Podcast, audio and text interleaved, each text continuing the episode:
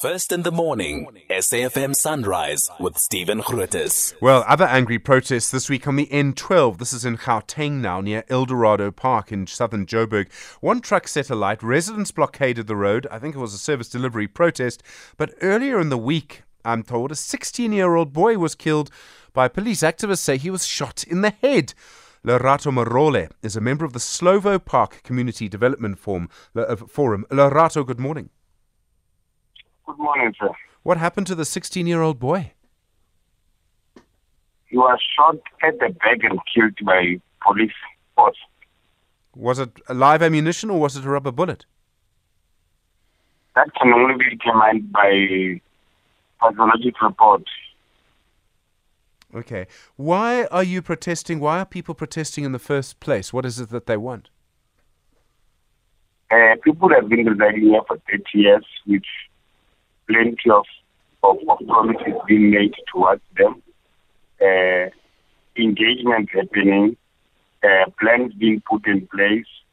Uh, they, they even went as far as the court to get the development of this particular place in 2016. And to date, nothing has happened except the electricity after the judgment.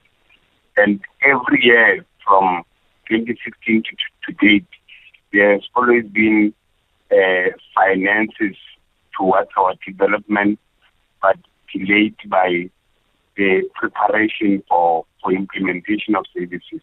But now that we are done with, with all the plans, uh, there is now no budget, uh, which then frustrated the community. Hence, they said, uh, since they've been in discussions with uh, members of the of, of province and members of the city.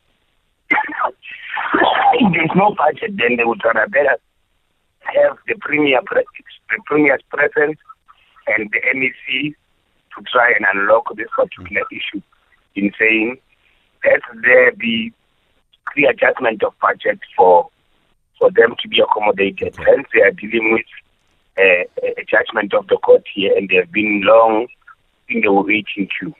And Lerato, um, so so I can understand. I mean, from 2016 till now, seven years. You've got a court order, uh, from what you say, that the state should have done things and it hasn't. Why did people set a truck on fire, though? I mean, I understand people being angry against the government, but why set a truck on fire? Is there no other way to bring attention to this? No, the, the, the truck was not set on fire by the community. The the truck, not the driver. The truck. Who who's who set the truck on fire then? The police. The police set the truck on fire? Yes. Sorry, police officers set a truck on fire? I'm saying that the police set the truck on fire in a sense that uh, that truck was loaded with biscuits and uh, stock sweets and and and and, and, and Simbas, and committee wanted to take those things there.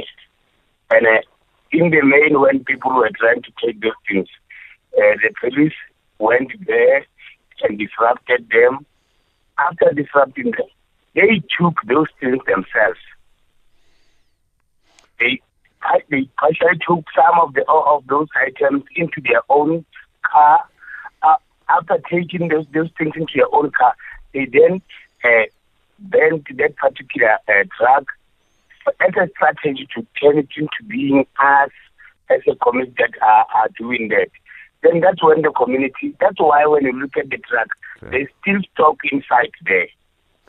Right, the rattle. There's still lot of stock inside that particular car. Had it been the community, only a few community members went in when it was already burning mm. to try and, and grab what they can grab. But had it been at the community, because N12 was totally closed, uh, the, they could have taken the whole lot of the stuff inside there. Okay. And you must deal with that inter- uh, interpretation that says okay. the community banned the truck. So it's a cover from the police in their corruption right. ways. All right, Lerato, that's a big claim to make. And I mean, you know, the police should disrupt people when they're looting from a truck. I find it difficult to believe that police officers would set a truck on fire. Um, but let's see if there are more investigations into that. Lerato Marole, thank you, member of the Slovo Park Community Development Forum.